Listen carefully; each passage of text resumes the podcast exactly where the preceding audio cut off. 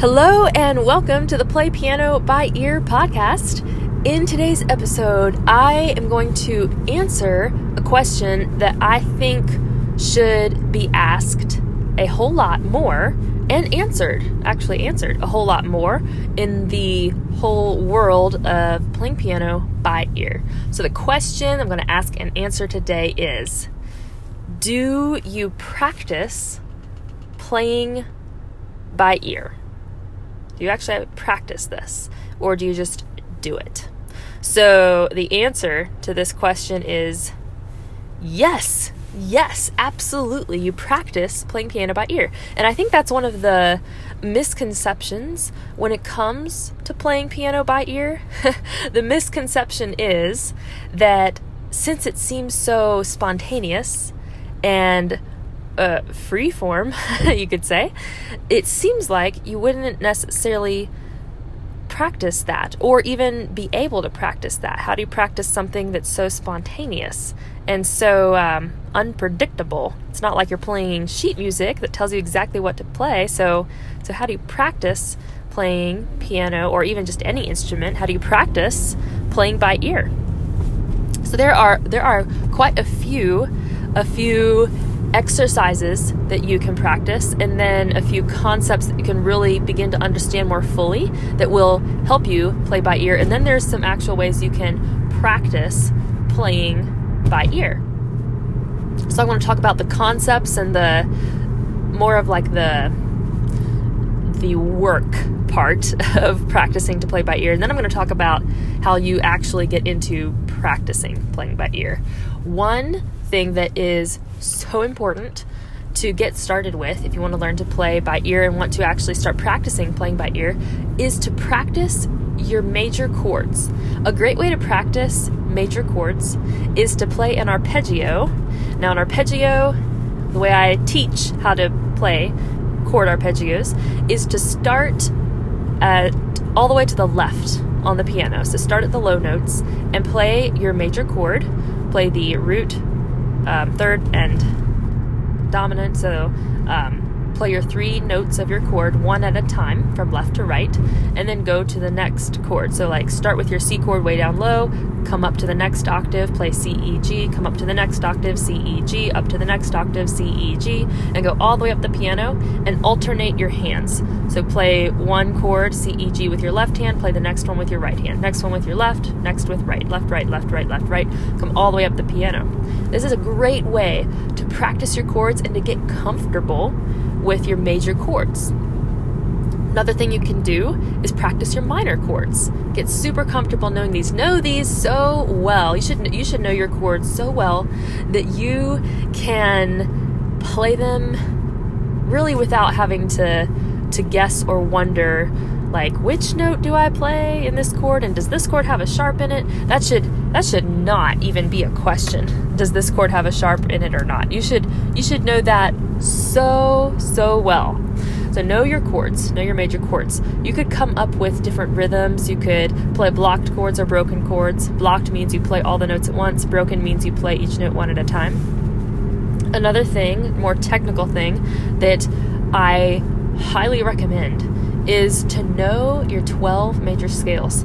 Ideally, what you should ideally what you should be able to do in my opinion is to know every key on the piano. So every um, every scale you need to know the 12 major scales. There's only 12 and you need to know these scales so well that you can play any song by ear in any key. Now i know that is something that takes time to learn so you, you need to learn these scales. But you could you could just play up and down the scale and practice playing your scales practice maybe even playing a scale with your right hand and a chord with your left hand. So you could play the e major scale with your right hand while playing a blocked e chord underneath it. And and you can experiment with with different chords. Another thing that you can do to practice more the technical side is to figure out what intervals sound good together. So maybe you're playing a C chord and maybe you're playing a fifth with your right hand. So C chord with your left hand and a fifth with your right hand, C and G. Or you just go through, go through lots of different intervals, second, third, fourth, fifth. Get familiar with these sounds. I think the biggest thing when it comes to playing by ear is your ear obviously, has a lot to do with playing by ear. You need to get really comfortable hearing different sounds and hearing different chords to the point that when you when you play a certain chord, you know exactly what it's going to sound like. You could experiment with a lot of different chords, different chord progressions. I have this sheet of chord progressions and and every time I'd come up with a new chord progression I would write down this new progression. I was so excited about it and I would call it according to the emotion that it made me feel. So like a dramatic chord progression or a, a melancholy chord progression or a sad chord progression or a happy joyful chord progression.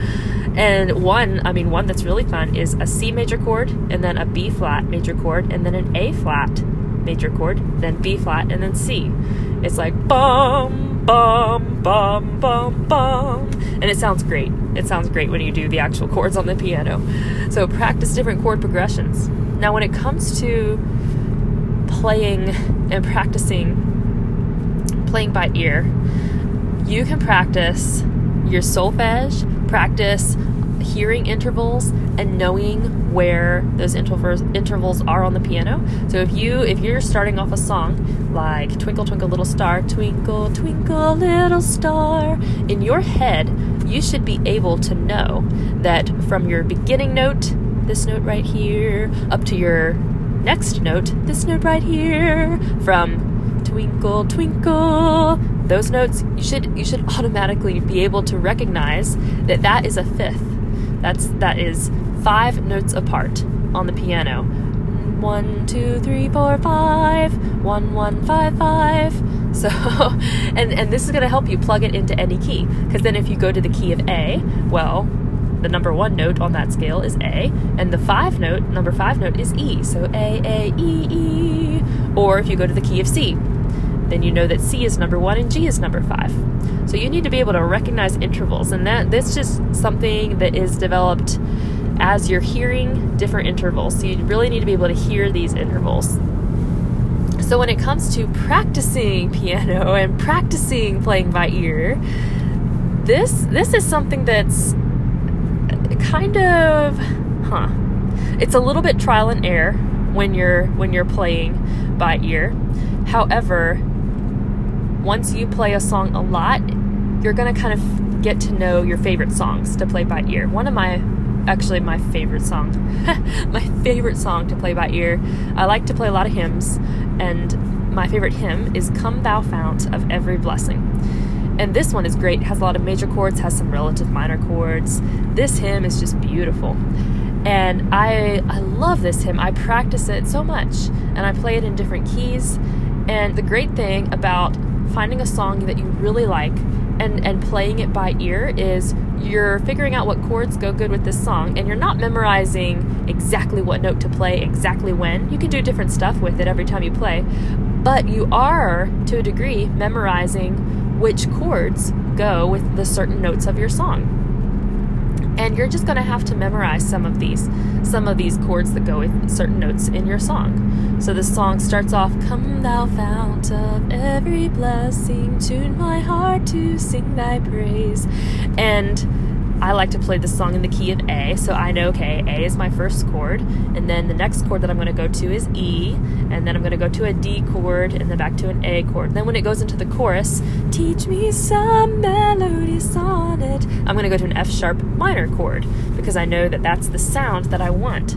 You must just try chords. Try an F sharp minor chord, try an A chord, try an E chord with your melody notes, and, and see what kind of sound it creates you'll know when it creates not the right sound. It will be so obvious. Your ear, you you know. Usually, you have a knack for knowing, like, oh, that was a wrong chord, or once you play the right chord, you go, huh, hey, that's, that sounds pretty good. That that's a good chord right there. And to a degree, you're just going to have to memorize which chords sound good when you're first starting out playing by ear. And then once you've done it enough, you're going to know the sound of your relative minor chord and you're going to know the sound of your major chords. And and you'll understand which chords are going to sound better with different notes but the more practice the better. And uh, you know the other day i i was teaching piano. I teach i teach classical piano lessons. I'm a full-time piano teacher and it's so much fun. I love my job. I love my students. It's just so inspiring and and I had a really a really sweet student. He was eight years old, and he he played his piece for me, and we had a great lesson. And he asked a question at the end of his lesson. I I always ask my students, "Do you have any questions at the end of our lessons?" And a lot of times they don't, but this time, my my young student he did have a question and, and he sat there and he looked at the floor he was in deep deep thought eight years old deep deep thought and and then he looked up at me and he said, Do piano players ever get discouraged when they play a wrong note? And I said, Oh, you know, piano players, yes, piano players get discouraged when they play a wrong note. And I said, But guess what? You can always go back to that section in the song and try again. And then he said, But what if you mess up in a performance? And I said, Oh, if you mess up, if you play a wrong note, I said, it does not make you a failure. The great thing is you can always go and and practice that song later. You can and you'll get it right. You'll get it right later.